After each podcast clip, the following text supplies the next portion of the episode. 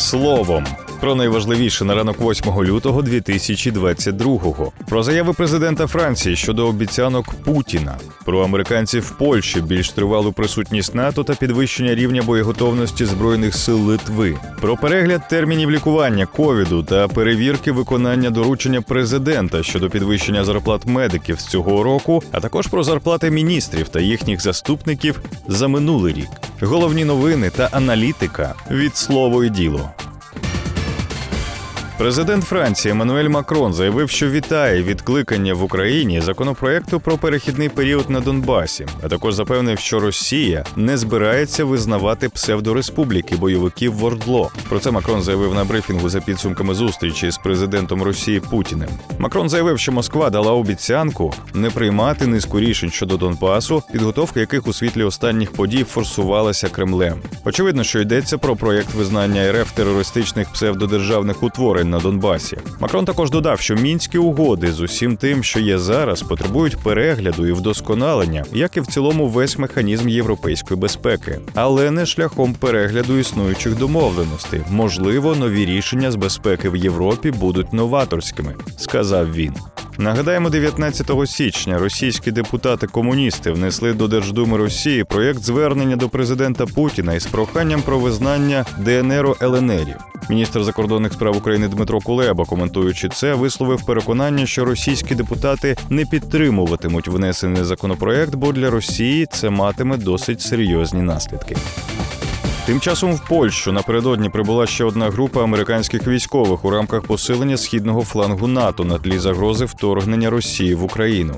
Як інформує польське радіо, до аеропорту Жешова прибула ще одна група військових із 82-ї повітряно-десантної дивізії США. Це місто знаходиться за 70 кілометрів від кордону з Україною. У рамках посилення східного флангу НАТО в Польщі розмістять 1700 американських військових. За словами командира дивізії Крістофера Донах'ю, десантники висадилися у Польщі, аби посилити готовність та оперативну сумісність союзників НАТО у всіх сферах. Генеральний секретар НАТО Єн Столтенберг при цьому заявив, що НАТО розглядає можливість більш тривалої військової присутності у східній Європі для зміцнення своєї оборони. Повідомляє Reuters. Ми розглядаємо довгострокові коригування нашої позиції, нашої присутності у східній частині альянсу. Остаточного рішення з цього приводу ще не ухвалено, але зараз у НАТО триває процес.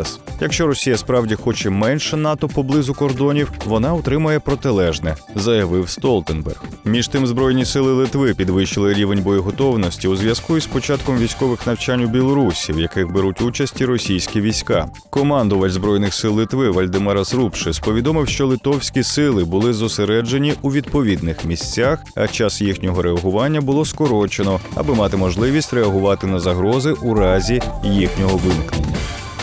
В Україні скоротили терміни лікування пацієнтів із коронавірусом. Відповідні зміни було внесено до наказу, яким регулюється організація медичної допомоги при зараженні коронавірусом. Інформує офіційний сайт МОЗ. Так скорочено терміни амбулаторно-поліклінічного та стаціонарного лікування. Раніше пацієнт із коронавірусом повинен був перебувати на лікуванні 10 днів від дати появи симптомів або від дати забору матеріалу на тестування. Повторне тестування могло проводитися не раніше 10 днів із моменту появи симптомів або першого позитивного тесту. Тепер повторне тестування можна проводити через 5 днів із дня появи симптомів або позитивного результату тесту, але йдеться лише про тестування методом ПЛР. Якщо пацієнт отримав негативний ПЛР-тест і не має симптомів, то самоізоляцію можна завершувати. Також самоізоляцію можна завершувати за відсутності симптомів через 5 днів від дати появи цих симптомів або від дати отримання позитивного результату тесту. Підтвердженим вважається випадок COVID-19 без симптомів, але підтверджений експрес-тестом на антиген. Основна умова контакти з підтвердженим випадком COVID-19. До речі, заступник керівника офісу президента України Кирило Тимошенко закликав медпрацівників повідомляти про факти невиплати підвищеної зарплати. Нагадаємо, з 2022 року за ініціативою президента України Володимира Зеленського зарплати медиків мали підвищити в багатьох закладах лікарям та молодшому медичному персоналу за січень нараховано нову базову заробітну плату. На центральному рівні зроблено все необхідне, проте в регіонах ще є над чим працювати. Надходить багато звернень із областей, що головні лікарі примушують медиків переходити на неповні ставки. Це неприпустимо.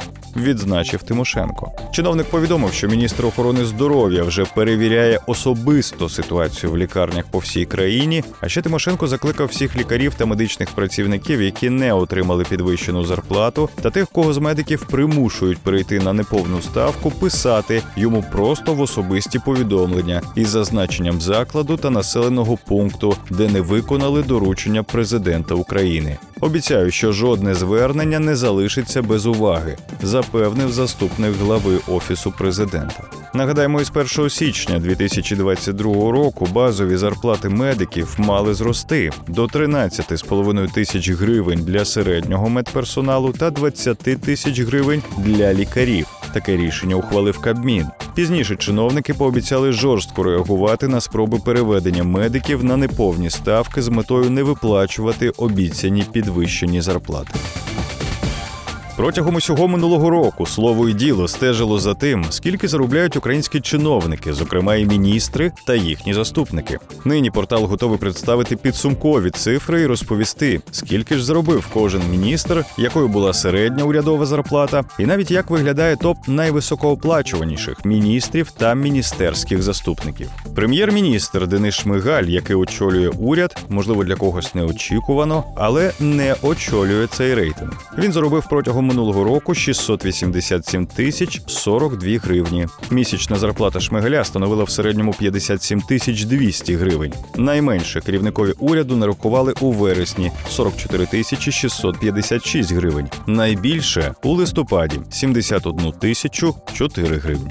Найменше за рік заробили міністри, які пішли з уряду влітку восени або були нещодавно призначені. Так, перший віце-прем'єр, міністр економіки Юлія Свириденко та міністр з реінтеграції окупованих територій Ірина Верещук заробили близько 125 тисяч гривень. Міністр з питань стратегічних галузей промисловості Павло Рябікін заробив 105 тисяч 200 гривень.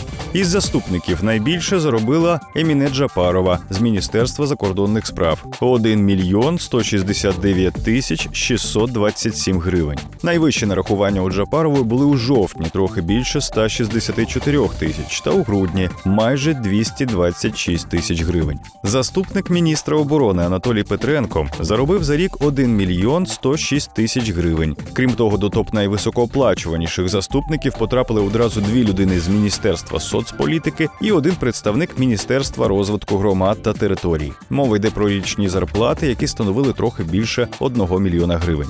Всі точні цифри, а також інформацію про те, хто ж з міністрів зробив у 2021 році найбільше, ви знайдете у нашому спецматеріалі з інфографікою на сайті та в телеграм-каналі. Тож більше цифр, більше фактів, матеріалів і аналітики знаходьте на слово і.